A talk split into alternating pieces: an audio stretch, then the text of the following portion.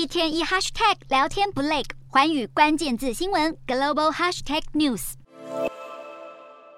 日本前首相安倍晋三的国葬九月二十七号将在东京举行。白宫宣布，美国副总统贺锦丽将会率领代表团出席安倍的国葬。贺锦丽的发言人表示，贺锦丽将会强调安倍过去的领导对支持美日联盟和推进自由开放的印太地区至关重要。除了访问日本东京，贺锦丽也会前往南韩首尔会见南韩总统尹锡悦。这也将是在时隔四年多后，美国再次有副总统到访南韩。根据了解，双方将会对强化美韩同盟、北韩问题、经济安全以及国际局势等议题进行讨论。由于美国推出的降低通膨法对于在北美组装的电动车提供抵减税额优惠，在南韩生产的现代和起亚车款可能因此失去价格竞争力，冲击在美国的市占率。因此，外界关注尹锡悦是否会借由这次会面向贺锦丽反映这项问题。此外，贺锦丽也可能会晤南韩国务总理。南韩外交部发布新闻稿指出，希望借由政府最高层级的会面，加强韩美之间的战略同盟。